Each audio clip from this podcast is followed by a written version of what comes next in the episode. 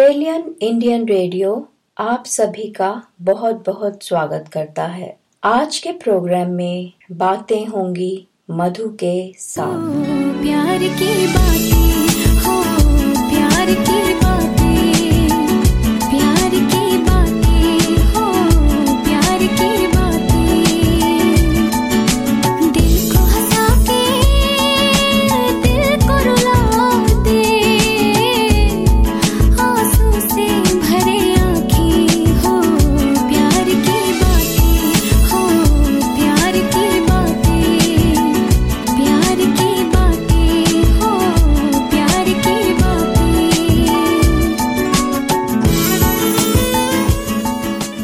आप सबका बहुत बहुत स्वागत है। आज के कार्यक्रम, बातें मधु के साथ। जी हाँ बातें मधु के साथ। हमेशा की तरह, हम आपके लिए कोई खास शख्सियत, कोई अच्छी कहानी, कुछ ना कुछ कोई नई बात लेके आते हैं।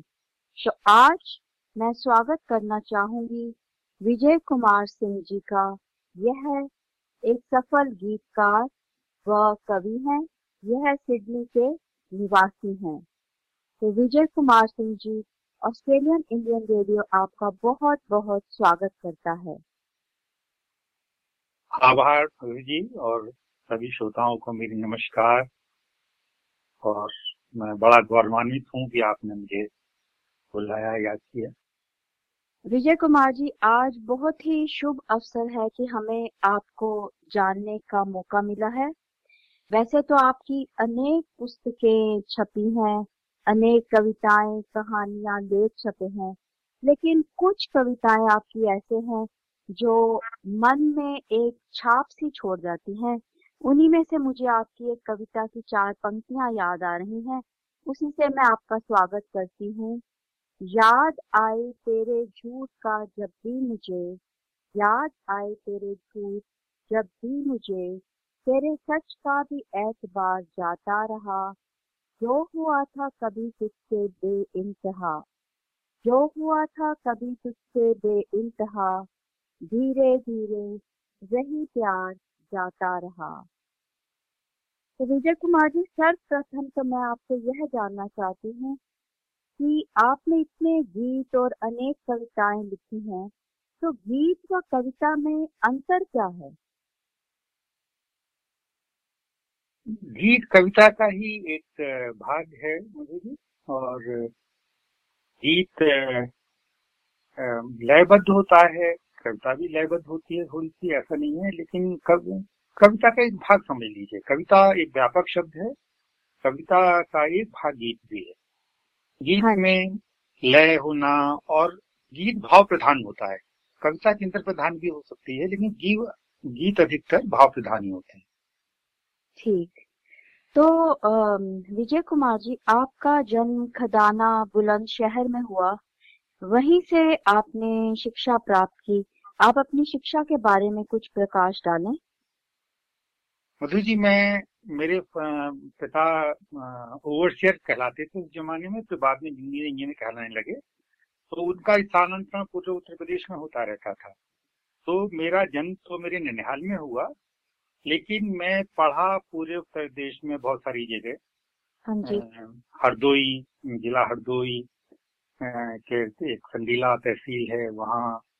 और आपका बहराइच में भी पढ़ा।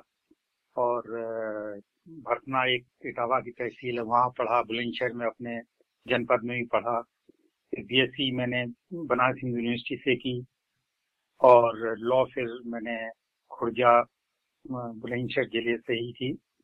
और जब लॉ में आ गया प्रैक्टिस करने लगा तो मुझे हिंदी की का बहुत ये था कि मैं भी कुछ हिंदी में कुछ करूँ।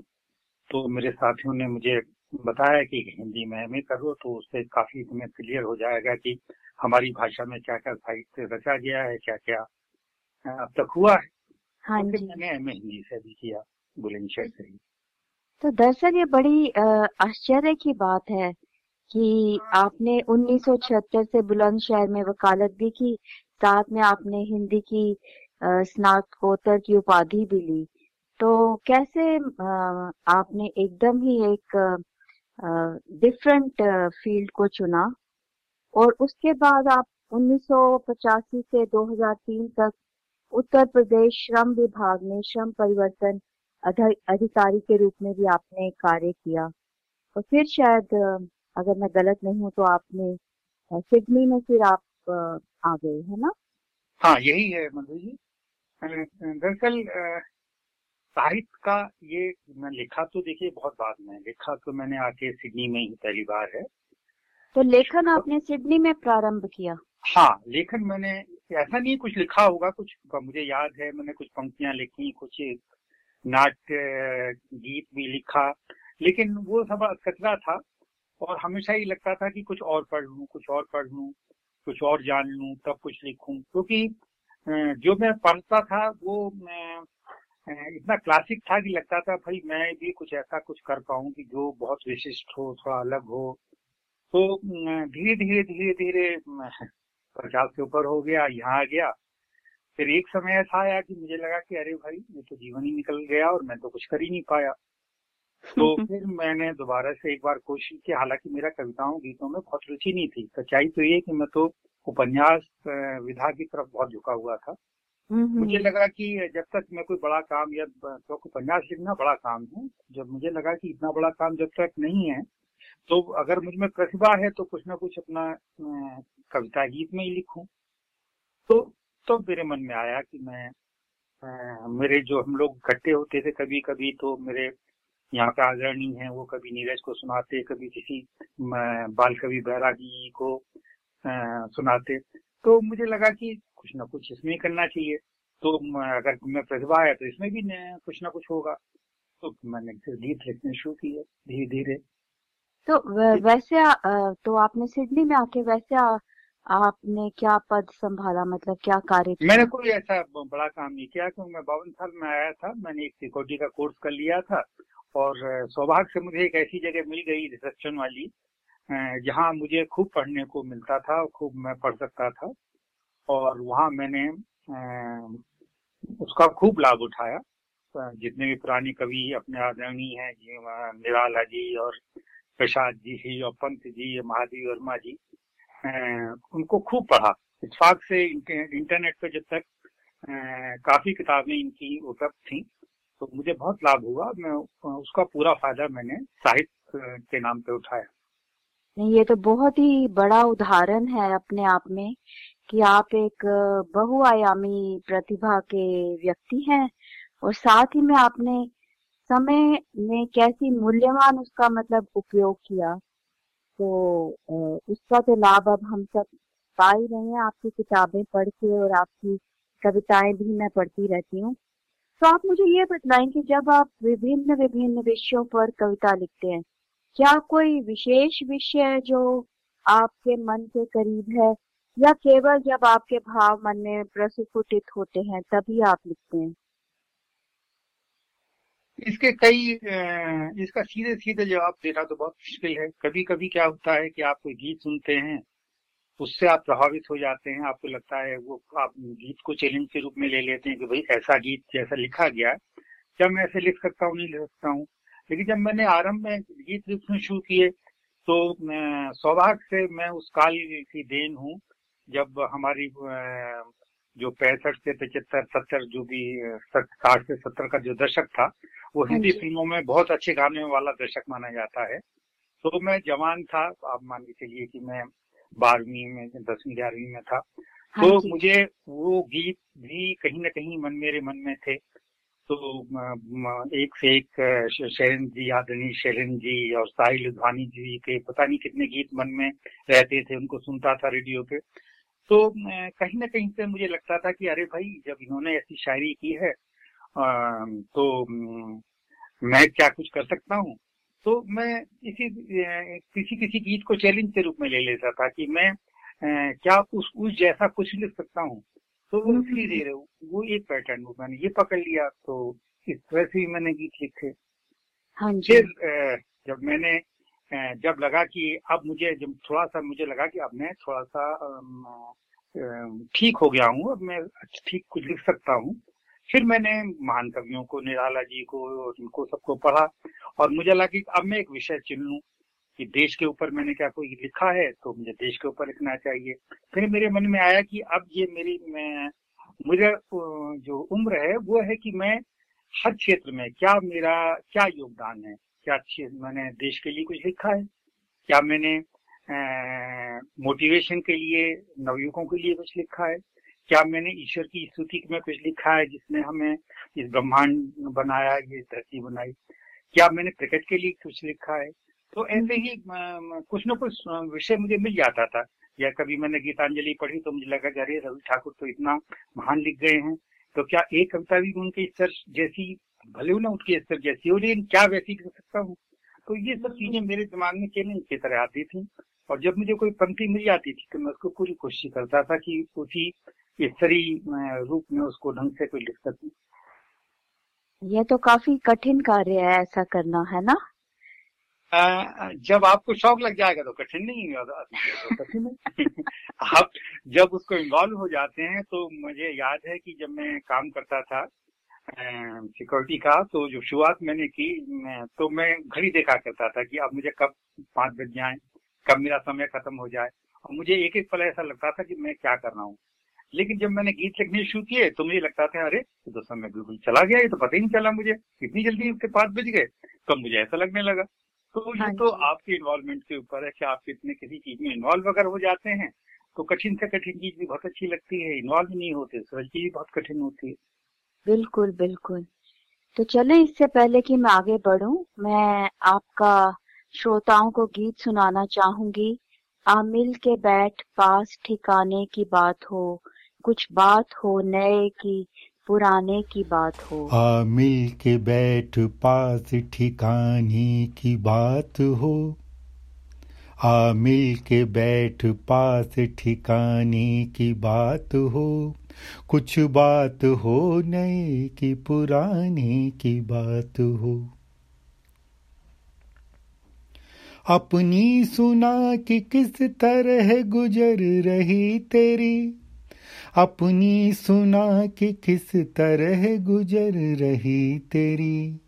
कुछ शेर व शायरी हो, फसाने की बात हो। धर्रा दुखान दरिया हो या दश्त दह कान दर्रा दुखान दरिया हो या दश्त दह कान हो ज़िक्र सभी का जो जताने की बात हो। हो किसी अशार में मजमूनियों बयां, हो किसी अशार में मजमूनियों बयां, के हँसते हुए जिसमें रुलाने की बात हो। कर पेश फड़कता सा कोई शेर तू ऐसा। कर पेश फड़कता सा कोई शेर तू ऐसा।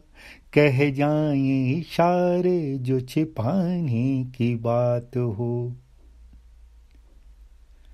हो हुस्न इश्क आशिकी जुल्फो खम की बात। हो हुस्न इश्क आशिकी जुल्फ खम की बात, तीर जिगर दीद निशानी की बात हो। मशविरा तकरार हो नवाइजों की बात, मशविरा तकरार हो नवाइजों की बात, बातों में अगर हो तो दीवानी की बात हो। गीत हो लबों पे जिसम शान हिंद की। गीत हो लबों पे जिसम शान हिंद की। गाने की अगर हो जो तरानी की बात हो। गाने की अगर हो जो तराने की बात हो। गीत हो लबों पे जिसम शान हिंद की। गाने की अगर हो, जो तराने की बात हो। तो विजय कुमार जी, अब आप मुझे ये बतलाएँ कि आपको इतना अच्छा लगता है लिखना और आप इतना उत्तम लिख रहे हैं तो आपके लिए कहानी, लेख, कविता या उपन्यास, इनमें से सबसे अधिक कौन प्रिय है? मतलब आप कहानी की ओर ज़्यादा ध्यान देंगे, कविता की ओर या उपन्यास की ओर? मधु जी ये सवाल तो बहुत ही कठिन है क्योंकि कुछ कोई भी विधा क्यों ना हो उपन्यास की विधा हो या कहानी की विधा हो या गीत की विधा हो कविता की विधा हो आप हाँ किस स्तर पे क्या लिख रहे हैं वो बहुत महत्वपूर्ण है। मेरे लिए महत्वपूर्ण नहीं है कि क्या मैं लिख रहा हूँ। मैंने अपने जीवन में अब तक एक उपन्यास लिखा ऋणमुक्त और जिसमें मुझे दोनों खंडों में सवा नौ सौ पेज का पृष्ठ का उपन्यास है। और मुझे। उसमें चार साल लग गए और चार साल से मुक्त ऋण मुक्त मैंने समन्वय जी। प्रकाशन से प्रकाशित हुआ है दो पार्ट हम्म। समय खंडों में है गाजियाबाद से और मुझे चार साल लगे और अच्छा। चार साल में मैं आपको बताऊँ कि कई बार मैं थका और मुझे लेकिन मुझे लगा कि ना अगर मैं इसको नहीं लिखूँगा तो कोई नहीं लिखेगा हम्म, तो जब आप इस इस पे आ जाते हो कि अगर मुझसे नहीं मैं नहीं लिख सकता तो कोई नहीं लिख सकेगा इस बात को तो हम्म। जब इस तो भले आप ये नहीं कह देने चाहिए कि वो बहुत ही क्लासिक बन जाएगी लेकिन आपकी अपनी कैपेसिटी क्या है? आप उसका पूरा पूरा जब झोंक देते हो, तब लगता है कि हाँ भाई, मन में कहीं ना कहीं संतुष्ट होता है कि हाँ भाई, मैंने कुछ किया। और वो किया कि मैं अपने लिए नहीं किया। अपना, हम तो करते ही करते हैं, लेकिन मैं, मैंने जो अपने समाज से या जो अपने लोगों से पाया है, जो जानकारी पाई है, या जो आपका संवेदना पाई है, जो मानवीयता मुझे मिली है दूसरों के प्रति क्या मैं उसको प्रेषित कर रहा हूँ दूसरों को नहीं करना तो हम्म, वो भी बहुत है लेकिन अगर हर चीज़ इन्वॉल्वमेंट मांगती है मतलब जी अगर चाहे गीत हो चाहे कहानी हो कि आप क्या कह रहे हो और उसका क्या इम्पैक्ट है। मैं हम्म, पूरी कोशिश करता हूँ कि कोई भी बात कहूँ तो मानवीयता वाली हो। वो लोगों में प्यार का संदेश दे मानवीयता का संदेश दे समर्पण का संदेश दे एक दूसरे के प्रति स्नेह का संदेश दे। हमेशा दिमाग में रहता कि मुझे यही मिला है जीवन में। तो मैं उसको बांटना उस अनुभव को उस संवेदना को लोगों से शेयर करना चाहता हूँ। यही इच्छा रहती है हमेशा। तो ये जो ऋण मुक्त उपन्यास है इसको हम कहाँ से खरीद सकते हैं? आप समन्वय प्रकाशन से खरीद सकते हैं या फ्लिपकार्ट से भी आप उसे मंगवा सकते हैं अगर फ्लिपकार्ट वो अ, इंडिया का? हाँ इंडिया का। तो तो इंडिया वाले तो यहाँ पोस्ट नहीं करते मेरे आप विचार से। समन्वय प्रकाशन से खरीद सकते हैं या मुझसे सीधे सीधे कह सकती हैं कि मैं जब भारत जाऊँगा तो मैं उसकी कॉपी ले आऊँगा? नहीं नहीं मैं तो अपने श्रोताओं के लिए भी जानना चाहती उनके लिए समन्वय प्रकाशन गाजियाबाद अगर वो समन्वय प्रकाशन गाजियाबाद को सीधे संपर्क करेंगे हाँ। तो उन्हें वो मिल जाएगा। अगर गूगल पे आप विजय कुमार सिंह निर्मुख डालेंगी तो आपको वो किताब दिखाई दे जाएगी। समन्वय प्रकाशन का पता भी दिखाई दे जाएगा। तो प्रकाशन से आप मंगा सकते हैं उसको। और अन्यथा हम फ्लिपकार्ट से भी ले सकते हैं। हाँ फ्लिपकार्ट से भी ले सकते हैं। और यदि आपको अनुचित ना लगे आप उसकी राशि बतलाएँगे कि वह कितने की है? हाँ नहीं दिया लेकिन सब मिला के साढ़े बारह सौ साढ़े तेरह सौ के दोनों खंड हैं। टोटल मिला के एक साढ़े सात सौ का एक साढ़े पाँच सौ का कुछ ऐसे ही है उनकी राशि है। और यह जो ऋण मुक्त है अ, वैसे तो उत्सुकता बहुत है मैं इसको ज़रूर पढ़ूँगी लेकिन आप थोड़ा बतला दो अ, क्योंकि इतनी देर तक जो है ना शांति से नहीं बैठा जाएगा। ये आपने किस विषय पे लिखा है? विषय हाँ विषय इसका विषय आपको अम, बहुत मज़ेदार बताऊँ कि ये जो उपन्यास की परिकल्पना या कि लिखने की जो थी वो मुझे बहुत सालों से थी। मतलब जब मैं, मैं आप समझो इंटर में जब मैं था तब से मेरे दिमाग में थी अड़सठ आप मान के चले। और हमेशा लगता था एक मुझे किताब कोई ऐसी लिख जाए तो इसकी विषय इसमें नायिका इसकी सबा खान है जिसको मैं, मैं मैंने उस कहानी को बहुत दूर नहीं रखा। मेरा बड़ा भाई है जो सचमुच था और वो गुजर गया था बस में तो उससे वो प्यार करती है और उस प्यार करने में जो आपस में डायलॉग्स हैं, वो डायलॉग्स नॉर्मल डायलॉग्स नहीं है। वो डायलॉग्स वो हैं जो हमारे, जो हमारी रोज, जो हम उस जवानी में क्यूरियोसिटी होती है, भाई ये ब्रह्मांड कैसे बना, ये कास्ट कैसे बन गई, हम कहाँ से आ गए? जिस टाइप के जो सवाल होते हैं नॉर्मली हर दिमाग में जो जिज्ञासा तैरती है, उनके जो भी वैज्ञानिक जवाब दे सकते हैं हम लोग, जो वैज्ञानिक सोच या जो आत्मिक ज्ञान हमें जवाब देता है, वो उस टाइप की बात करते हैं, क्योंकि जो उसका समीर जो नायक है, वो इंजीनियर है, वो भी पढ़ा लिखा है, एम फिल सभा जो है, वो एम फिल कर रही है हिस्ट्री से। तो पूरी उसमें ज़्यादा जो डायलॉग है आप उसमें, वो नॉर्मल वैसे नहीं है, जो सामाजिक सामाजिक जो है, जो जिज्ञासा वाले हैं, वो इस तरह के चीज़ है और उसके बाद इतफाक से समीर की एक्सीडेंट में डेथ हो जाती है सभा पुत्र को जन्म देती है जो उसको समीर के परिवार को सौंप के वो विदा हो जाती है। तो हम्म। ये एक त्याग की और उसकी कहानी है कि जो मानवीय और आधुनिक सोच है आधुनिक सोच नेचुरली जो मध्यकालीन सोच है थोड़ी डिफर है। हम देश क्या है और राष्ट्र क्या है हम बहुत सारे लोग इसमें फ़र्क नहीं जान पाते। कि राष्ट्र किसको कहते हैं देश को किसको कहते हैं जातियाँ सचमुच कब से बनी क्यों इतनी जेट हो गई हमारी सचमुच कल्चर क्या है भारतीय संस्कृत हम कहते हैं भारतीय संस्कृत है क्या। तो ये बहुत सारे ऐसे सवाल हैं जो मन में खूब उठते हैं कि सभ्यता संस्कृत क्या है तो मतलब इस प्रकार के प्रश्न भी उस उपन्यास में है।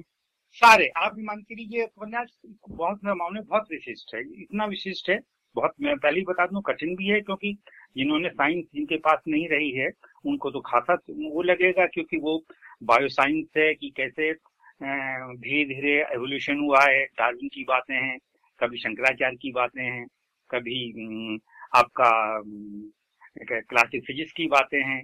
ये नहीं कि मैं उसमें सूत्र हैं, लेकिन बातें तो सारी वो हैं जो हमें आधुनिक सोच से जोड़ती है। हाँ जी, चलिए आगे बढ़ते हुए, इससे पहले कि हम आगे बढ़े, हम आपका गीत सुनते हैं। यदि कहीं भी स्वर्ग है स्वर्ग है यही विशेष। मेरा देश मेरा देश मेरा देश मेरा देश। यदि कहीं भी स्वर्ग है स्वर्ग है यही विशेष। मेरा देश मेरा देश मेरा देश मेरा देश।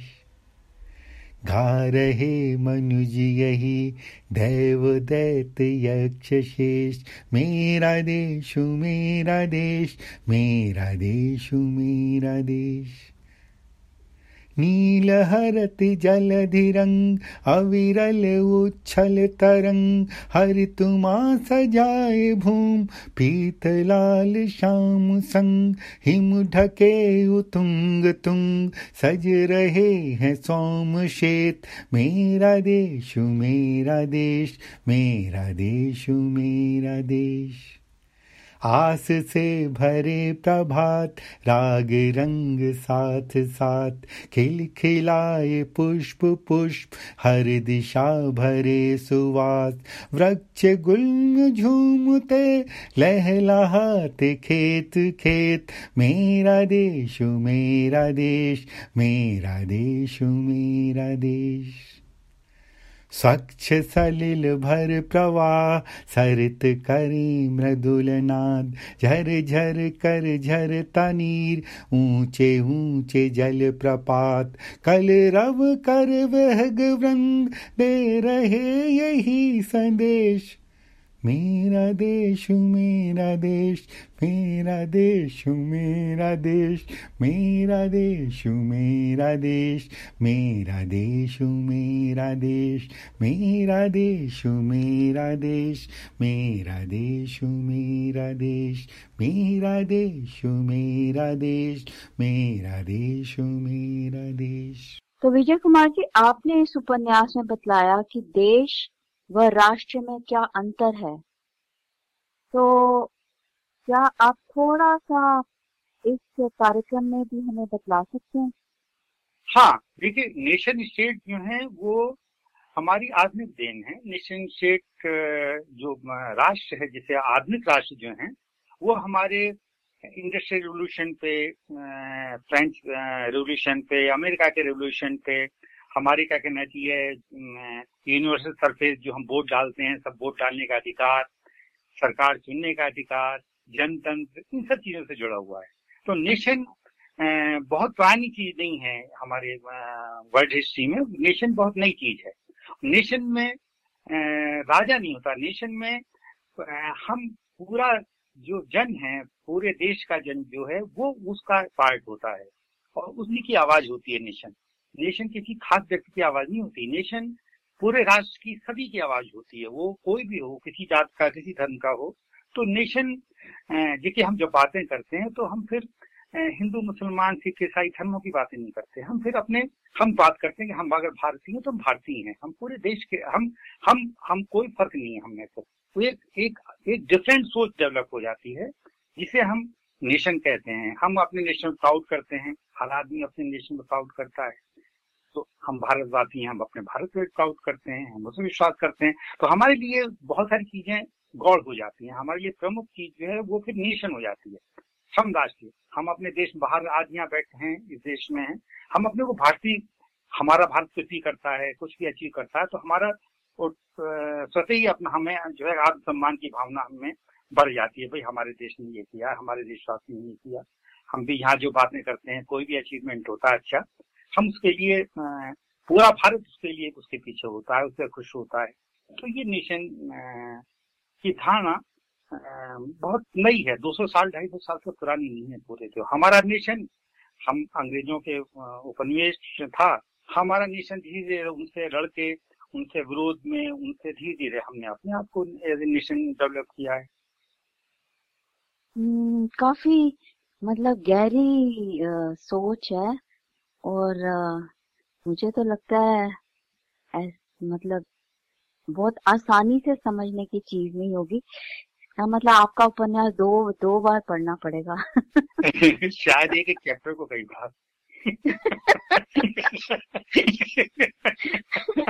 और, और तो... आपको हो सकता है बार गूगल पर देखना भी पड़ा कि मैं जो कह रहा हूँ कि सही कह रहा हूँ गलत तो नहीं कह रहा? नहीं अभी देखो ये छोटी सी बात नहीं है। देश और राष्ट्र का अंतर ये कोई छोटी बात नहीं है ये समझने की बात है। हाँ, और जो आपने उदाहरण राष्ट्रीय से मतलब आपका राष्ट्रीय से मतलब भारतीय। तो देश से क्या मतलब है? अपना जो भी नेशन स्टेट है वो ऑस्ट्रेलिया क्यों ना हो अमेरिका क्यों ना हो इंग्लैंड क्यों ना हो सब अपने नेशन है ये नेशन स्टेट है। ये देश देश तो है लेकिन साथ में नेशन स्टेट भी हैं ये।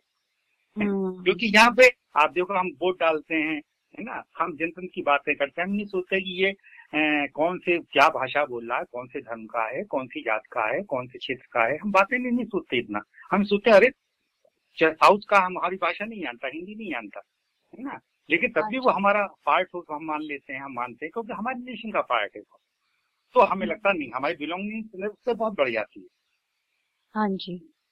तो चले आगे बढ़ते हुए हम आपका एक मीठा सा गीत सुनते हैं। मन मांझी बनकर गाता है मन मांझी बनकर गाता है। सुख दुख के सागर में अविरल जीवन नौका तैराता है। मन माझी बन कर गाता है मन माझी बन कर गाता है। सुख दुख के सागर में अविरल जीवन नौका तैराता है। मनुमा जी बन कर गाता है। मनुमा जी बन कर गाता है। मेरे जीवन की यह नौका बिन बाधा के बढ़ती जाए। लहरों के शांत थपेड़े हो मंथर गति से चलती जाए। मेरे अनुकूल समीरण हो, तन्मय सुर में दोहराता है, मन माझी बन कर गाता है मनुमा माझी बन कर गाता है। चंदा को गाता गीतों में सूरज की किरणों को गाए, नभ में काले छाए बादल फारिद की बूंदों को गाए, ले पुनर्मिलन के गीत सजे, कवि विरहा राग सजाता है, मनुमाझी बन कर गाता है मन माझी बन कर गाता है। है मंजिल मेरी दूर अभी, मेरा दश किनारा है। कुछ और नहीं है पास मेरे, बस आशा एक सहारा है। मैं अपने प्रिय से दूर अभी उसका संदेश बुलाता है।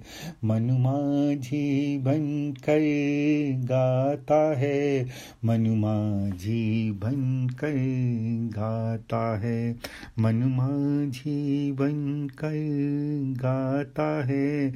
मन माझी बन कर गाता है। तो विजय कुमार जी मैं ये जानना चाहती हूँ जैसे आपने ये बतलाया देश और राष्ट्र का अंतर और आप कह रहे हो कि जो आम आदमी जैसे अगर कोई साइंस स्टूडेंट नहीं है तो उसको समझने में ये उपन्यास मुश्किल हो सकती है। अ, इससे मेरे मन में प्रश्न ये उठता है कि आज के युग में जो कि इतना मैं बोलूँगी कि आधुनिक है और काफ़ी दुनिया जिसे कहते हैं ना तेज़ी से भागती चली जा रही है ऐसे में आपको लगता है कि जो पुस्तक से, जो पुस्तक से पढ़ने वाले लोग हैं, वो होंगे? क्योंकि आजकल बहुत सारी चीज़ें लोग ऑनलाइन पढ़ लेते हैं, है ना? तो सार्थक भी होनी चाहिए जब इतनी मेहनत की है और इतनी सुंदर किताब लिखी है। तो मेरा जानने का अर्थ ये है कि भाई क्या इस तरह के लोग भी हैं जो पुस्तकों को पढ़ना चाहेंगे आज भी? देखिए पुस्तक तो हम अभी पढ़ते हैं अब मैं मैं दूसरों को नहीं जानता मैं इंटरनेट पे पुस्तक पढ़ता हूँ पुस्तक तो हम्म। पढ़ते ही हैं हम्म पुस्तक छपते भी हैं बिकते भी हैं पढ़ते भी हैं तो हम्म। पढ़- पढ़ते तो पुस्तक ही हैं हम चाहे इंटरनेट पे पढ़े चाहे वो आप कागज़ वाली किताब पढ़े लेकिन पढ़ना तो हमें। पड़ता ही है ना तो और और एक बात और भी इस बात से बात आती है क्योंकि बिल्कुल मुझे इसका कोई क्या कहते हैं एक्सपीरियंस नहीं है। तो मैं इसलिए पूछ रही हूँ कि तीन तरह की चीज़ें हैं। पहला ये कि पुस्तक जो आनंद के लिए लिखी लिखी जाए जैसे जो उपन्यास हम्म, आपके हम्म। मन में है वो आपने हम्म। अपने मन से लिखा जैसे कहते हैं ना। पैशनेट होके आपने लिखा। उसमें आपकी कोई और वो नहीं थी। एक तो ये। दूसरा ये कि पुस्तक इसलिए लिखी जाती है? सिर्फ़ नेम और फेम के लिए और तीसरा ये कि पुस्तक इसलिए लिखी जाए कि वो बिके उसके ज़्यादा विक्रेता हों हाँ, और बिल्कुल। उससे। वो आए तो तो ये तीनों चीज़ों में से आपके लिए कौन सबसे निकट है आपके हृदय के देखिए मनोरंजन के लिए तो आप बिल्कुल मान के चलिए कि मैं मनोरंजन के लिए कुछ नहीं लिखता हम्म हम्म और मैं ये भी नहीं सोचता कि इसको अ, मेरे जो दिमाग में जो होता है जो सोच होती है वो होती है क्या मैं अपनी नई जनरेशन को सही जानकारी मानवीयता मानवीय संवेदना और आधुनिक बनाने में उसकी कुछ मदद कर पा रहा हूँ या नहीं? हाँ जी। ना? अगर मैं देश के लिए कोई गीत लिख रहा हूँ तो क्या मैं उसको सही दिशा सही बात बता रहा हूँ सही भाव दे पा रहा हूँ या नहीं? मेरे लिए ये कतई प्रमुख नहीं है कि मेरी किताब को खरीदे मेरी किताब बिके या मेरा नाम हो ना। क्योंकि देखिए मैं मेरी समस्या ये है कि मैं जो दे रहा हूँ क्या वो मेरे नई जनरेशन के लिए उसकी उचित उपाय देता है या नहीं है? हाँ मैं पूरी कोशिश मतलब हमेशा ये रहती है दिमाग में क्योंकि मैं खुद जानना चाहता हूँ। ऐसा नहीं क्या कहते हैं कि मैं सारी चीज़ें जानता हूँ लेकिन कोशिश करता हूँ कि मैं जो आधुनिकता हम जिसे कहते हैं, हम कैसे अपने अपने देश का विकास कर सकते हैं, कैसे हम अपना विकास करें, कैसे हम सही दिशा में चलें, कैसे हम जो अपने पूर्वाग्रह हैं, जो अपनी, क्या कहना चाहिए कमियाँ हैं, कैसे उनसे लड़ें, हमारे लिए सबसे इम्पोर्टेंट ये है। अगर हम पूर्वाग्रह दूर नहीं करेंगे तो हम अपने अपने को आधुनिक नहीं कह सकते। आधुनिक आधुनिकता का ये भी मतलब नहीं है कि आपने नए डिज़ाइन के कपड़े पहन लिए, नया टीवी ले लिया तो आप हो गए ना आधुनिकता के मतलब आपको समझना पड़ेगा। आधुनिकता के मतलब हमेशा ही जानना पड़ेगा कि नहीं हमें मानवीय भी होना है हमें अब ये हम जो आधुनिकता ये हमारी अकेले की नहीं है। ये हाँ आधुनिकता का अर्थ कुछ और है। तो ये सब बातें ऐसी होती हैं जो मुझे मतलब लगता है कि नहीं इस उम्र में मैं अ, कोई कि मैं मनोरंजन करूँ किसी का ये तो कतई ही दिमाग में कभी रहते ही नहीं है। हाँ जी। तो आपने अनेक काव्य संकलन लिखे हैं, जैसे कि वल्लकी 2009 में, फिर स्पंदन 2010 में, फिर सतवन 2011 में, संगिनी 2013 में, अल्पना 2014 ऊशो ऊशो राग 2018 और पूर्णिमा 2019 तो इतने काव्य संकलन जब आपने लिखे हैं कौन सा आपके लिए बहुत प्रिय है आपको? बहुत मुश्किल है बताना। आप मुझसे पूछेंगी कि अ, अ, कौन सी अ, कविता अच्छी है? ये भी बताना बहुत मुश्किल है लेकिन हाँ लेकिन कुछ चीज़ें ऐसी होती है जो अपने आप ये मज़बूत होती है। जैसे आप ये आपने देश के ऊपर मेरा गीत सुनवाया।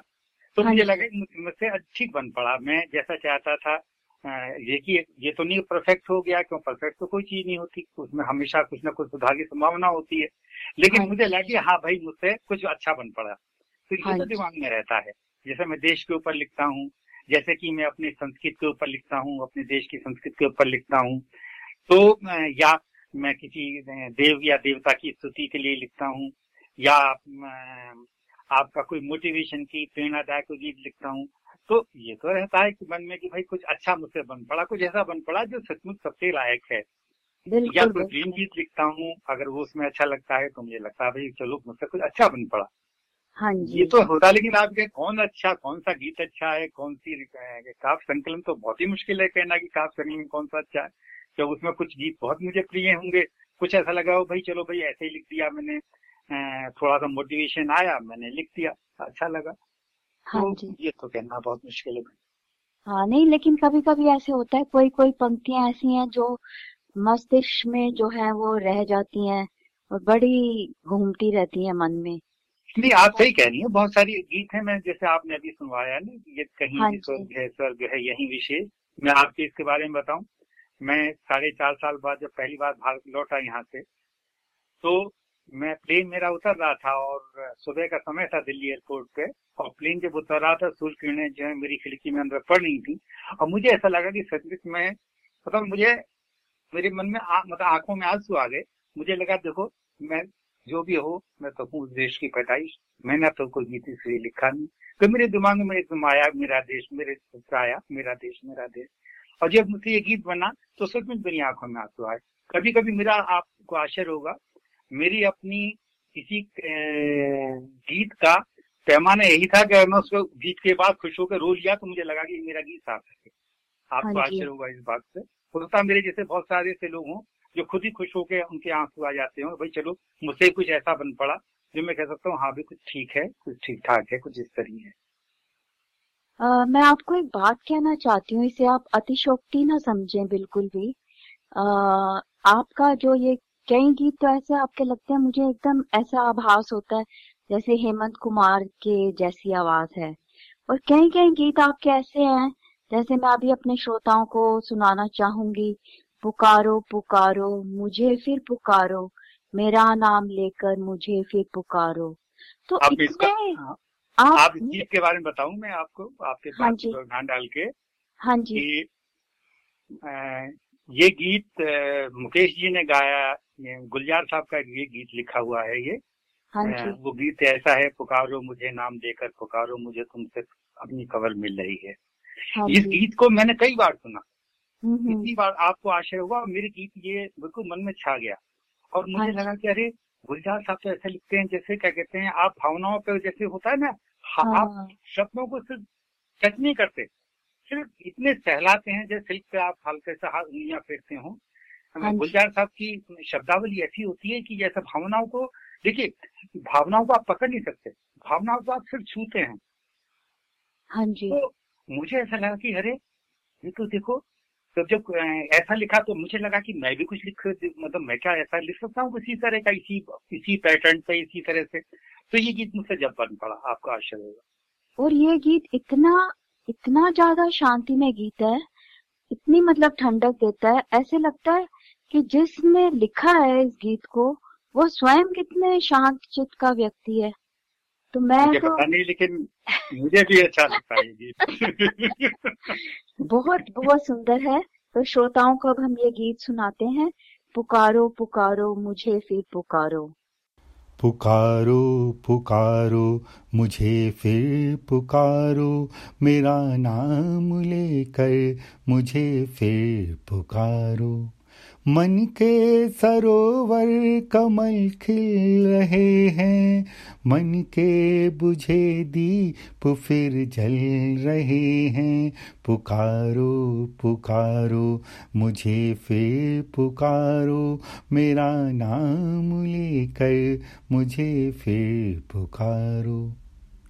बजती कहीं पर कोई बांसुरी सी, कोह की कहीं पर है कोकिलासी होने लगी है भंवरों की गुनगुन, चहकी कहीं पर कोई शुकी सी।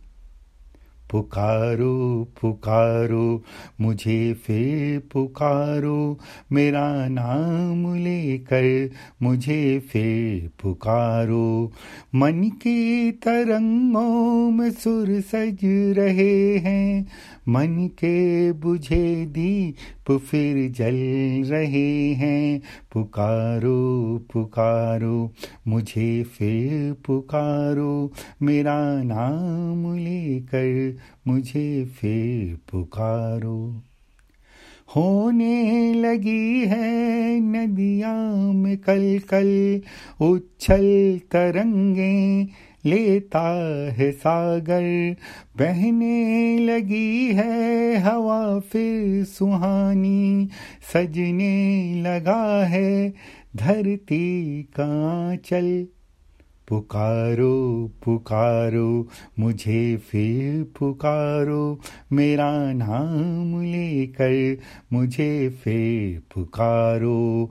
मन में सोए गीत फिर जग रहे हैं, मन के बुझे दीप फिर जल रहे हैं। पुकारो पुकारो, मुझे फिर पुकारो, मेरा नाम लेकर मुझे फिर पुकारो। लेते हो तुम नाम जब भी हमारा, मिलता सदा ही हमें एक सहारा। विथकित को जैसे पेड़ों की छाओ प्यासे को जैसे जल की हो धारा। पुकारो पुकारो, मुझे फिर पुकारो, मेरा नाम लेकर मुझे फिर पुकारो। मन के गगन में विहग उड़ रहे हैं मन के बुझे दीप फिर जल रहे हैं। पुकारो पुकारो, मुझे फिर पुकारो, मेरा नाम लेकर मुझे फिर पुकारो पुकारो पुकारो, मुझे फिर पुकारो, मेरा नाम लेकर मुझे फिर पुकारो। तो आगे बढ़ते हुए अब मैं आपसे ये जानना चाहूँगी, जहाँ तक मैंने आपकी किताबें पढ़ी हैं, जैसे पूर्णिमा है तो उसमें और अलग जो मैंने आपके फेसबुक पे भी मैंने आपके लिखे हुए कई लेख जो आप लिखते हो, वो भी मैं पढ़ती रहती हूँ। तो मैं, मुझे कभी कभी ऐसा लगता है जैसे आपकी लेखनी में ना मुझे जयशंकर प्रसाद की छवि दिखलाई पड़ती है। तो और जो कि कोई बहुत आसान भाषा नहीं है वो मतलब आपने वैसे आप कैसे लिख लेते हैं? मुझे पता नहीं ये तो मैं नहीं कह सकता लेकिन मैंने आपको बताया मैंने निराला जी को और जयशंकर प्रसाद जी को और महादेवी वर्मा जी को बच्चन जी को खूब पढ़ा। और हमेशा ये लगता था कि चलिए निराला जी की शब्दावली भी सरल नहीं है प्रसाद जी भी सरल नहीं है पंत जी की तो पता ही सरल नहीं है लेकिन आप देखिए उनकी फ्लो जो है भाषा का बहता है रुकता नहीं हाँ। जी। गीत वो है जिसमें कि शब्द अटके नहीं। गीत मतलब बिल्कुल आप जैसे मान के चलिए कि वो बहता चला पानी पे जैसे नदी बहती होती है ना वैसी नदी की तरफ़ बहता चला जाएगी तो बस बुज़ुर्गों का आशीर्वाद था। ईश्वर की कृपा है और क्या बोलूँ? बिल्कुल बिल्कुल। तो चलिए आगे बढ़ते हुए हम आपका एक अद्भुत गीत सुनते हैं। पावन गंगा युग युग से कल कल बहती है। हरि के पग नख से जब निकली, आभास होता है मानो, मुझे ऐसा कि जैसे आप हरिद्वार ही पहुँच गए हैं।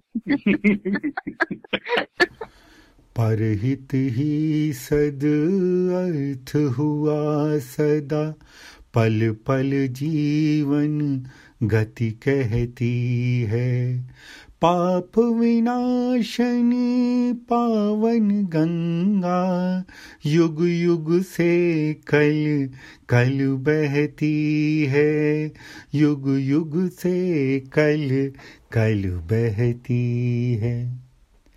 हरि के पद नख से जब निकली, ब्रह्म कमंडल भरती जाकर ब्रह्म कमंडल से जब निकली, लट उलझी शशि शेखर आकर, लट उलझी शशि शेखर आकर। अमृतदायनी मोक्ष प्रदायनी स्वर्ग से भू अविरल बहती है।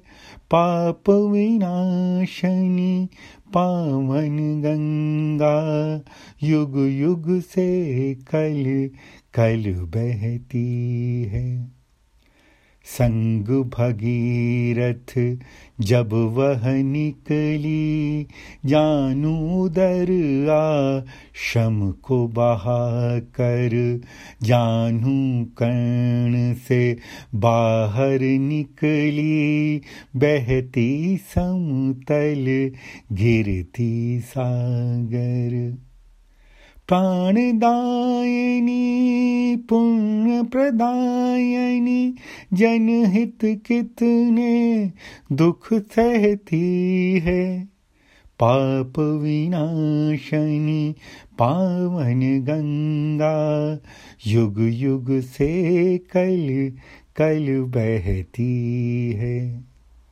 मकर मस्त वाहन पर निकली शिर पर कनक किरीट सजा कर कनक कलश कर मेले निकली।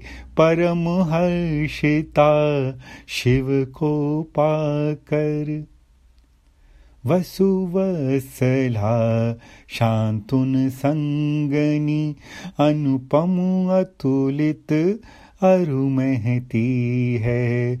पाप विनाशनी पावन गंगा युग युग से कल कल बहती है। युग युग से कल कल बहती है। परहित ही सद अर्थ हुआ सदा। पल पल जीवन गत कहती है पाप विनाशनी पावन गंगा। युग युग से कल कल बहती है। अच्छा आपने कहानियाँ भी कई लिखी हैं? जैसे आपने लिखी थी डाइनिंग हॉल चिंता और एक दिन जो आपकी भारत ऑस्ट्रेलिया में छपी, फिर कलाकार तो वो भी काफ़ी रुचिकर मुझे लगी हैं।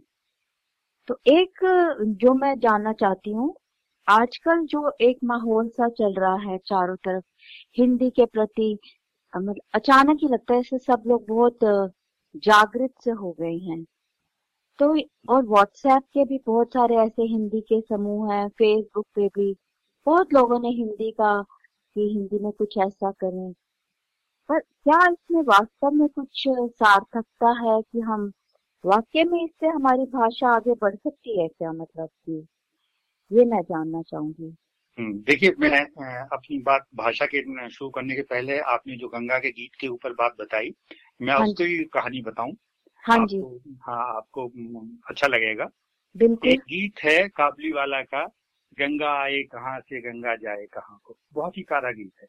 हाँ जी हाँ जी। सुना है आपने? हाँ जी हाँ जी। तो मैं उस गीत को सुन रहा था और मुझे अच्छा। लगा गंगा आए कहाँ से गंगा जाए कहाँ को। तो मुझे लगा कि मैं ये ये जान लूँ कि गंगा कहाँ से निकली और कैसे गई। तो मैंने ये गीत रख दिया। हम्म, है ना? तो ये तो गीत के ऊपर बात मैं, मैं मुझे बतानी थी। अब भाषा के ऊपर हम लोग आते हैं। देखिए भाषा जब तक समृद्ध होती, होती चली जाती तब तक लोग उसका प्रयोग करते हैं। आप प्रयोग कैसे भी करें व्हाट्सएप पे करें फेसबुक पे करें बोलें जितना बोलेंगे जितना लिखेंगे जितना वो करेंगे वो कहीं भी कोई पटल क्यों ना हो उससे कोई फ़र्क नहीं पड़ता। भाषा समृद्ध होती है। आपको एक सुखद समाचार दूँ कि हिंदी का विश्व में आज की तारीख में तीसरा नंबर है। एक अच्छा। जमाने में सातवां हुआ करता था। अच्छा। आज इंग्लिश और उसके बाद चाइनीज़ उसके बाद तीसरा नंबर हिंदी का है।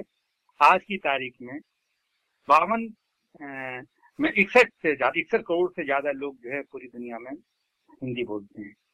भारत में ही, आप मान के लिए करीब बावन करोड़ लोग बोलते हैं, और बावन करोड़ से बाहर इकसठ करोड़, आप मान के लिए कि करीब करीब आपका नौ करोड़ लोग बाहर हिंदी बोलते हैं। तो तो ये तीसरे नंबर पे आती है हिंदी भाषा। आज की तारीख में इस वक्त जो मैं मैं आपको बोल रहा हूँ तीसरे नंबर पे हिंदी है। जबकि एक जमाने में मुझे याद है अभी सात आठ साल पहले सातवें नंबर पे या पाँचवें नंबर पे हुआ करती थी। तो पहले नंबर पे। कौन सी है? इंग्लिश है और उसके बाद चाइनीज़ है। इसके एक एक अरब से ज़्यादा बोलने वाले हैं। हाँ और हाँ और सात करोड़ आप मान के लिए कि हम हिंदी बोलते हैं तो तीसरे नंबर पे है। तो जहाँ तक हिंदी की समृद्धता का सवाल है हिंदी की समृद्धता बहुत- है। और हाँ हिंदी हर तरह से मज़बूत है। हिंदी में गोस्वामी तुलसीदास जैसे कवि बैठे हुए हैं जो मुझे मेरे ख्याल से मैं मान चलता हूँ कि विश्व के सर्वश्रेष्ठ कवियों में से एक है। तो हिंदी कहीं भी कमज़ोर नहीं है। हाँ हमारी मानसिकता कमज़ोर है कि हम भले हिंदी में बोल के अपने आप को शर्मिंदगी महसूस करते हो लेकिन हिंदी कहीं कमज़ोर नहीं है। हिंदी न तो बोलने में कहीं कमज़ोर है तो आप तो जितना इस्तेमाल करेंगी। भाई जो माँ है उनसे मैं कहना चाहूँगा कि घर में अपने बच्चों से हिंदी बोलें। हाँ हमें इंग्लिश तो यहाँ अपने आप ही आ जानी है है ना? हाँ। हिंदी नहीं आएगी अगर आप हिंदी नहीं बोलेंगे बाहर विदेशों में तो हिंदी जब ही आएगी जब आप घर में बोलेंगे। घर में बोलने से क्या होता है बच्चा मातृभाषा गलत नहीं कहते लोग। मातृभाषा जो माँ बोल रही है बच्चा वो सीखेगा बिल्कुल आप बिल्कुल ठीक कह रहे हो। है ना? क्योंकि तो- जब मेरे बच्चे भी बड़े छोटे थे जैसे पहली दूसरी क्लास में थे यहाँ पे तो वो मतलब मुझे इंग्लिश में ही जवाब देते थे। लेकिन मैंने मन में सोच लिया कि मैं इनका हर जवाब हिंदी में ही दूँगी कुछ भी हो जाए। उसका नतीजा ये है कि यार दोनों बिल्कुल बहुत सुंदर हिंदी बोलते हैं तो बड़ा अच्छा लगता है कि उनको अपनी जो मातृभाषा है वो अच्छे से आती है। यही है। मैं आपको अभी बताऊँ मेरा पोता है कबीर वो भी चार साल का नहीं हुआ। परसों मुझसे बोला दादू मैं हिंदी बोलूँगा यू स्पीक इन इंग्लिश तो मुझे इतनी हँसी आई मैं देखो।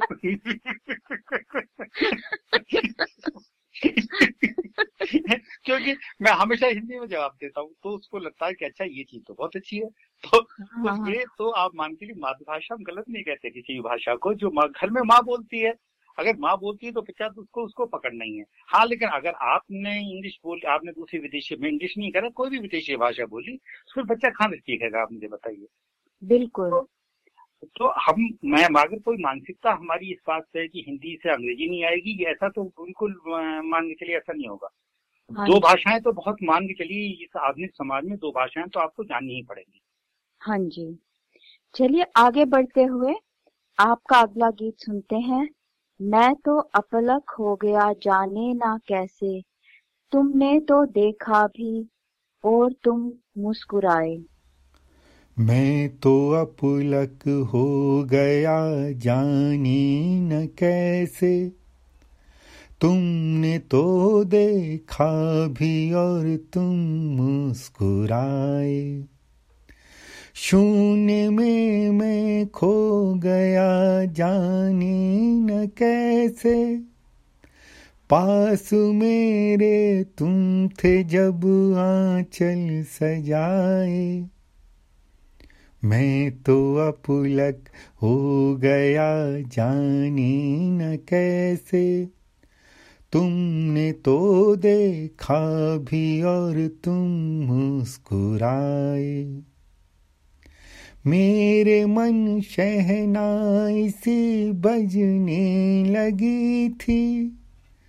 मन की सोई आस भी जगने लगी थी।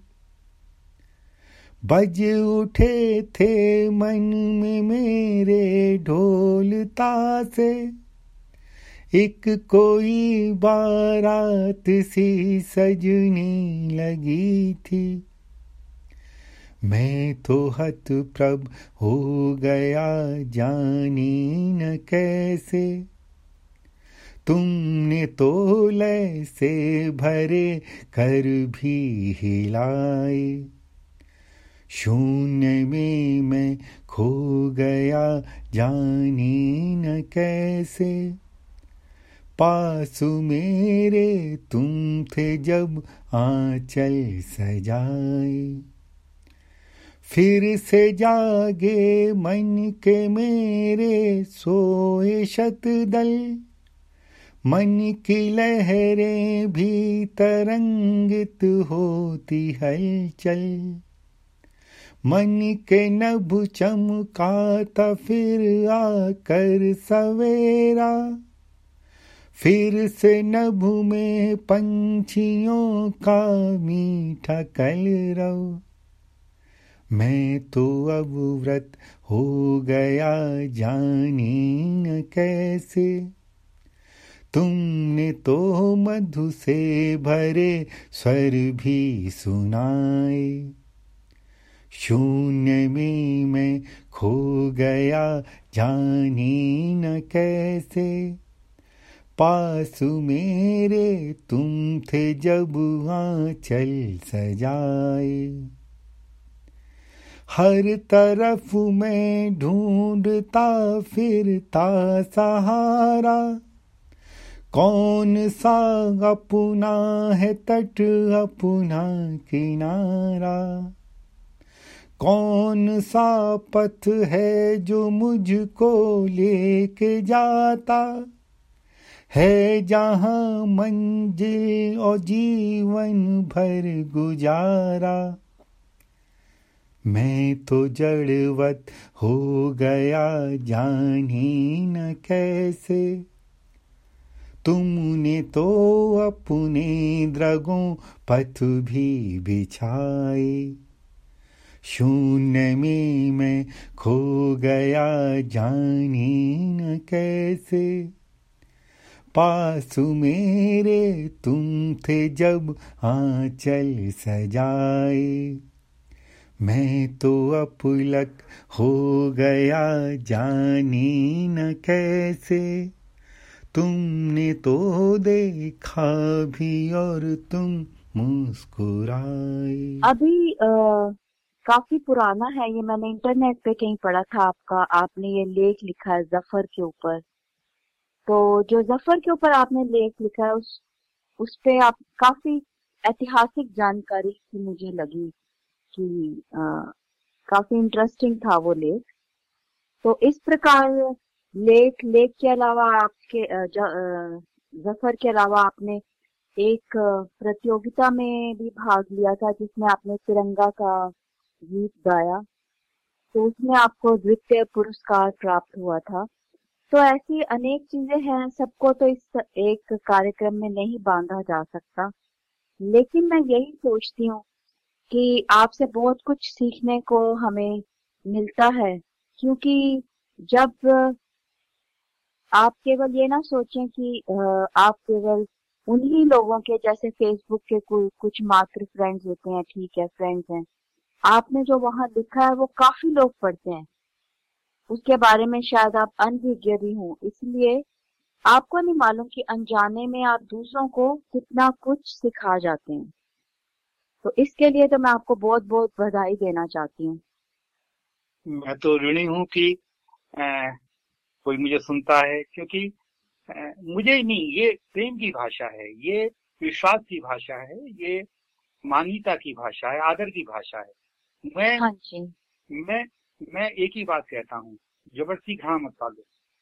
हम्म, हम्म, क्योंकि घाव कुछ नहीं देती। हम्म, आगे बढ़ने के लिए हमें परस्पर विश्वास चाहिए प्यार चाहिए। छोटी मोटी बात में किनारे कीजिए। जीवन में अगर बढ़ना है परिवार में बढ़ना है या विश्व में बढ़ना है तो हमें अपने उद्देश्य से इधर उधर भटकाने के लिए बहुत सारी चीज़ें हैं। तो हम्म, इस उम्र में तो मैं यही कह सकता हूँ कि भाई जितना क्योंकि मुझे यही मिला है अपने गुरुओं से अपने परिवार से अपने समाज से तो यही सब चीज़ें ऐसी हैं जो साहित्य में दीजिए कविताओं में दीजिए गीतों में दीजिए तो जिससे कि दूसरों को अच्छा लगे। क्योंकि प्यार जो है हमेशा गुदगुदाता है। घृणा हमेशा आपको जलाती है। ये ये आज की बात नहीं है। सदियों से ये बात ऋषि मुनि और हमारे बड़े कहे चले आ रहे वही बात मैं दोहराता रहता हूँ। कि प्रेम आपको गुदगुदाता है और घृणा आपको क्या करती है? जलाती है। जलाती है। बिल्कुल ठीक। तो चले, आगे बढ़ते हुए हम आपका अगला गीत सुनते हैं। जो चढ़े ना उतरे, फिर कभी एक ऐसी मस्ती खुमार दे। ला शराब दे, शरा, ला शराब दे, ला शराब दे। जो चढ़े न उतरे, फिर कभी एक ऐसी मस्ती खुमार दे। जो चढ़े न उतरे, फिर कभी एक ऐसी मस्ती खुमार दे। ला शराब दे, ला शराब दे, ला शराब दे, ला शराब दे। नहीं मंजिलों की है यार आरज़ू, नहीं हम सफ़र की है जुस्तजू। मिले ढूंढे उनको मंजिले मेरी बेखुदी को संवार दे। ला शराब दे, ला शराब दे, ला शराब दे, ला शराब दे। तेरी नेमतों में कमी नहीं। अपने जुनू का है मुझको डर न लगे, इसे ये बुरी नज़र जरा इसका सद का उतार दे। ला शराब दे, ला शराब दे, ला शराब दे, ला शराब दे। थोड़ी सी दूरी है, मगर है तो तेरे मैं खाने में। हमें बूंद बूंद पिलाए क्यों?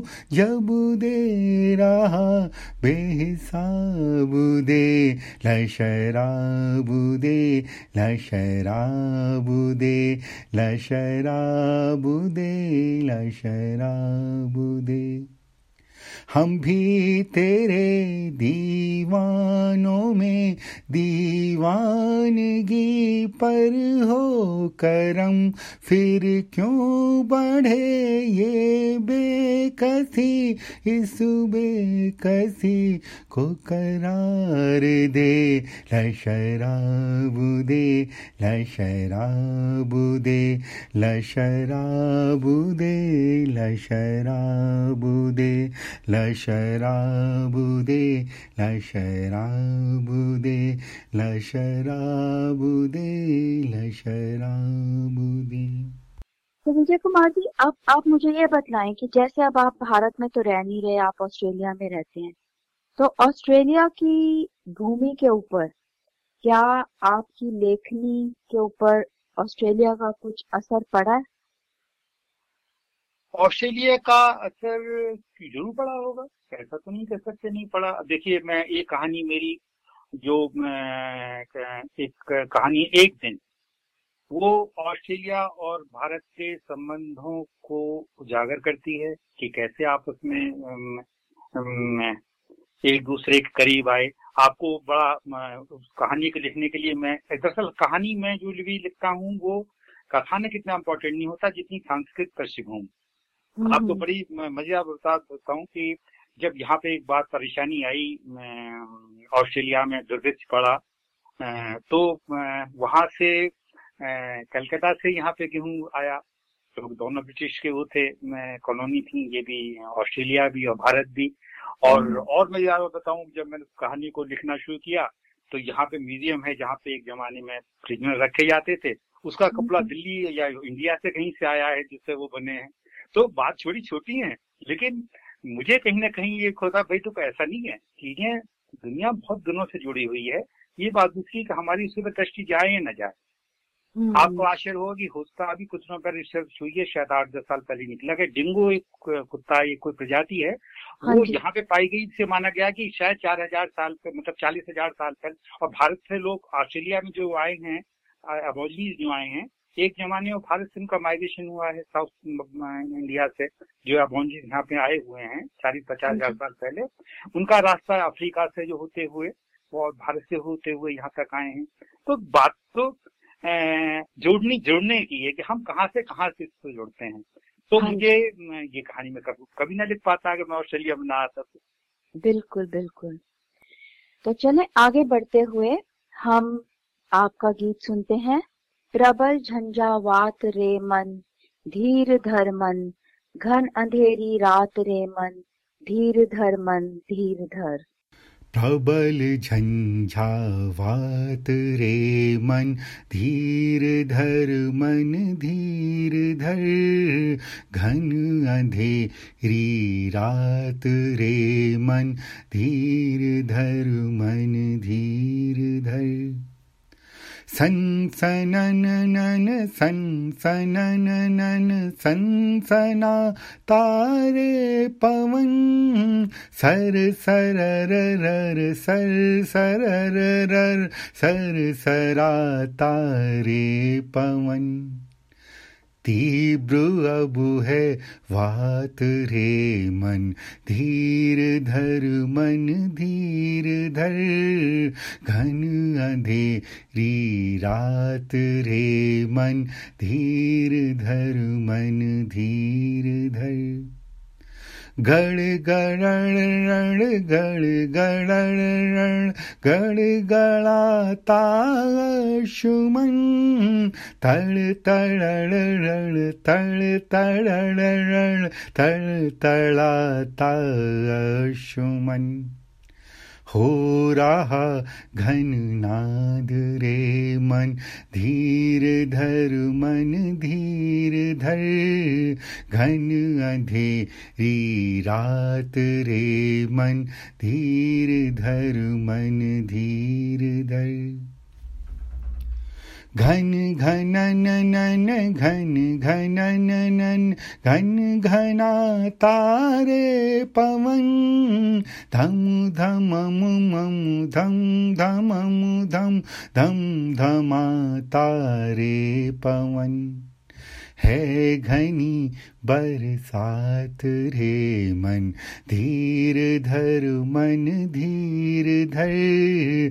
घन अंधेरी रात रे मन धीर धर मन धीर धर प्रबल झंझावात रे मन, धीर धर मन, धीर धर।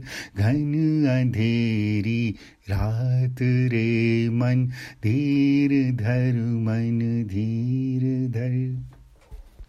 ये तो आपका इस गीत को श्रोता लोग सुनेंगे और वह भी यही कहेंगे कि इतने सुंदर शब्दों का आपने चयन किया और ये गीत इतना लयात्मक है कि मैं क्या बतलाऊं? आप गीत की बात अभी मैं मुझे जब आप गीत सुनवा रही थी हाँ जो। चढ़े न उतरे फिर कभी उसकी मैं आपको बताता हूँ। जब मैं अभी कुछ दिनों पहले आपको मालूम पंकज उदास साहब का नाम इतना ज़्यादा था बिल्कुल हर के जमाने में पंकज उदास साहब रहा करते थे। और उनका अगर आपको याद हो एक गज़ल थी ला पिला दे साकिया पैमाना पैमाने के बाद। हाँ याद है आपको? हाँ याद है? है ना? हम्म, होश की बातें करूँगा होश में आने के बाद। हाँ वो मुझे बहुत प्रभावित करता था बड़ा मज़ा आता था उसको सुनने में। जब मुझे लगा कि भाई मुझे भी कोई ऐसी गीत लिखूं तो फिर मुझे लगा नहीं। मैं भाई ये शराब वराब की बातें इस ढंग से तो नहीं लिख सकता। तो ये तो मतलब बहुत ही अलग है। मैं ये मैं तो नहीं लिख पाऊँगा। तो मेरे दिमाग में आया सूफी भी लोग भी इस्तेमाल करते हैं। सूफी भी हमेशा साकी और इन सब चीज़ों की बात करते हैं। तो मैं सूफी गीत लग सकता हूँ। तो आप देखिए कहाँ का प्रभाव कहाँ पड़ता है। तो फिर मैंने ये सूफी गीत क्या कहते हैं आपका जो चढ़े न उतरे लिखा। तो हमेशा कहीं ना कहीं बिना प्रभाव के तो आप कोई काम कर ही नहीं पाते। ये प्रभाव कैसे। लेते हैं किस ढंग से ग्रहण करते हैं ये अलग बात है बस। तो कबल प्रबल झंझावात रे मन एक गाना है आपको याद हो। मन रे तू काहे न धीर धरे बहुत सुंदर गाना है। हाँ जी हाँ जी। है ना? बहुत सुंदर बहुत बहुत सुंदर गाना है। मुझे तो लगता है हूँ, आपकी और मेरे गानों की चॉइस बहुत मिलती है। अच्छा है तो हम लोग अच्छी लंबी बात कर सकते हैं। बहुत बढ़िया बहुत ही अच्छा लग रहा मन रे है तू काहे न धीर धरे मुझे पता नहीं किसका लिखा हुआ है सारी जानी साहब का लिखा गया या किसी और का। है तो जब मैं सुनता था मैं लिखे तो कितना अच्छा गाना है। तो हम्म, हम्म, मुझे कहीं तो प्रभावित हुआ तो मन रे तू काहे न धीर धरे। तो हालाँकि मैं वैसे तो नहीं उस भाव में तो नहीं जा पाया लेकिन कहीं ना कहीं मेरे जो मन रे तू काहे न धीर धरे। तो मुझे लगा कि अच्छा अ, मैं अपने हिसाब से कैसे लिख सकता हूँ तो मुझे मुझे लगा मैं ऐसे चल मैं तुमसे इस इस तरह से किया बहुत सुंदर बहुत सुंदर। तो Vijay Kumar ji Australian Indian radio की ओर से हम आपका बहुत बहुत आभार प्रकट करना चाहेंगे और साथ में ही आपको शुभकामना देने देना चाहेंगे कि आप भविष्य में भी ऐसा ही सुंदर लिखते रहें। आपका आभार और मेरे सभी सुनने वालों का बहुत बहुत आभार ऑस्ट्रेलियन रेडियो का भी बहुत आभार कि उन्होंने मुझे बुलाया और मुझे आमंत्रित किया। बहुत बहुत आभार आप सबका। आप सबको नमस्कार। नमस्कार जी। तो ऑस्ट्रेलियन इंडियन रेडियो में आप हमारा फ़ोन नंबर नोट कीजिए three one nine two five one double eight और हमारा ईमेल एड्रेस है A I R at Indian radio dot net dot U हमें ज़रूर बतलाएँ कि आपको आज का हमारा कार्यक्रम कैसे लगा। अगले हफ़्ते फिर मिलेंगे। मंगलवार, वीरवार, शाम छह बजे, बातें मधु के साथ। धन्यवाद।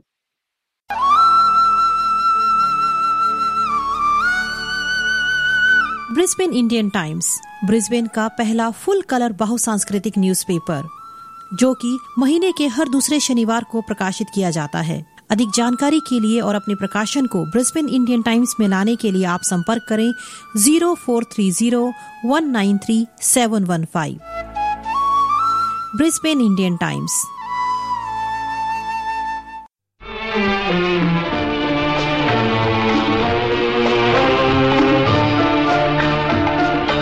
हमने देखी है उन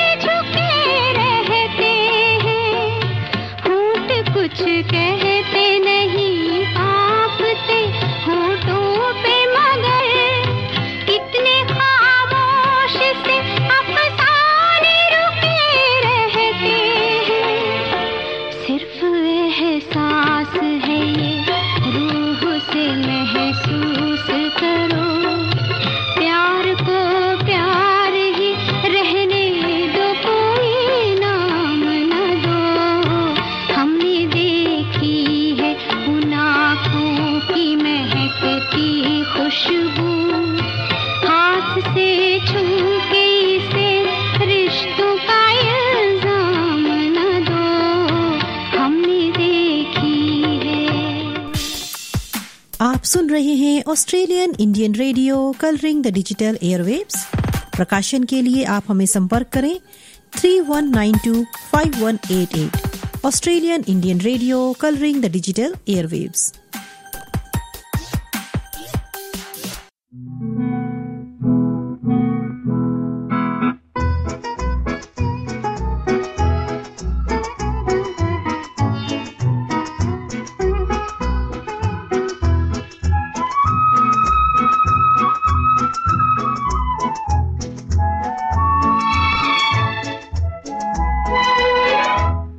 चाँद जाने कहाँ खो गया? चाँद जाने कहाँ खो गया? तुमको चेहरे से पर्दा हटाना न था। चांदनी को ये क्या हो गया? चांदनी को ये क्या हो गया? तुमको भी इस तरह मुस्कुराना न था।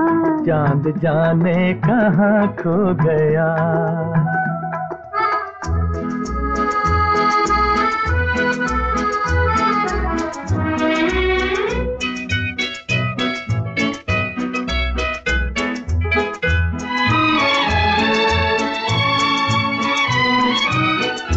प्यार कितना जवा रात कितनी हँसी।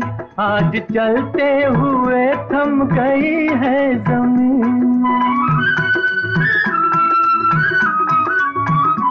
प्यार कितना जवा रात कितनी हँसी। आज चलते हुए थम गई है ज़मीन, थम गई है ज़मीन। आँख तारे झपकने लगे। आँख तारे झपकने लगे। ऐसी उल्फत का जादू जगाना न था। चाँद जाने कहाँ खो गया। चाँद जाने कहाँ खो गया। तुमको चेहरे से पर्दा हटाना न था चाँद जाने कहाँ खो गया।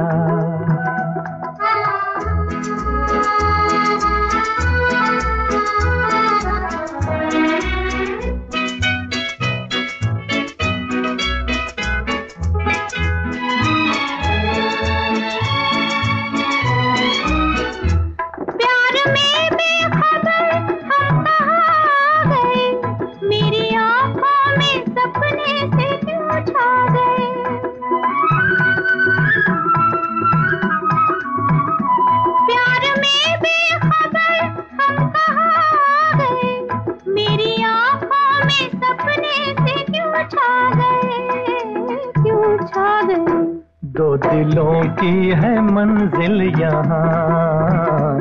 दो दिलों की है मंजिल यहाँ। तुम न आते तो हमको भी आना न था। चांदनी को ये क्या हो गया? चांदनी को ये क्या हो गया? तुमको भी इस तरह मुस्कुराना न था, चाँद जाने कहाँ खो गया। चाँद जाने कहाँ खो गया।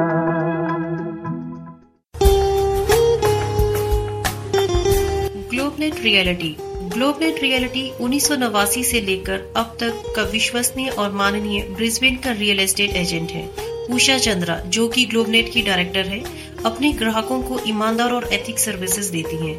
अगर आप ब्रिस्बेन की प्रॉपर्टी में पूंजी लगाना चाहते हैं और आप चाहते हैं कि आपकी प्रॉपर्टी को प्रोफेशनली मैनेज किया जाए तो आप आज ही कांटेक्ट कीजिए उषा चंद्रा को। लैंडलाइन नंबर है three eight six five four four six six और मोबाइल नंबर है zero four one nine seven seven five four one six. और आप प्रॉपर्टी की अधिक जानकारी और करंट अपडेट्स के लिए हमारी वेबसाइट पे लॉग इन कर सकते हैं। हमारी वेबसाइट है www.globenetreality.com.au ग्लोबनेट रियलिटी आपका अपना लोकल रियल एस्टेट एजेंट है। हमारा पता है Globenet realty shop number five two two eight one Sandgate road Boondall Queensland Globenet realty real estate is our world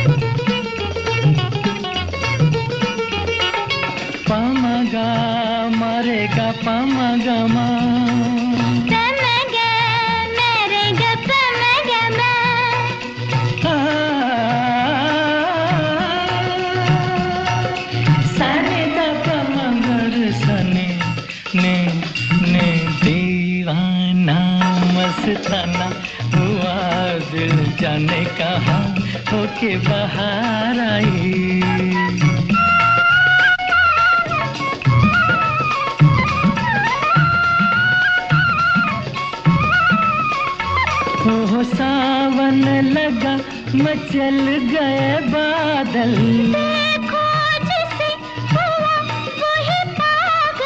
सावन लगा मचल गए बादल।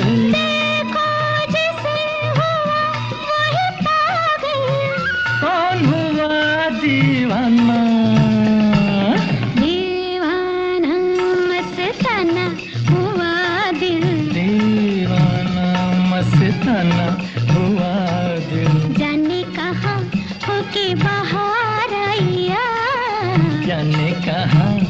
होके बाहर आई हो जाने कहा होके बाहर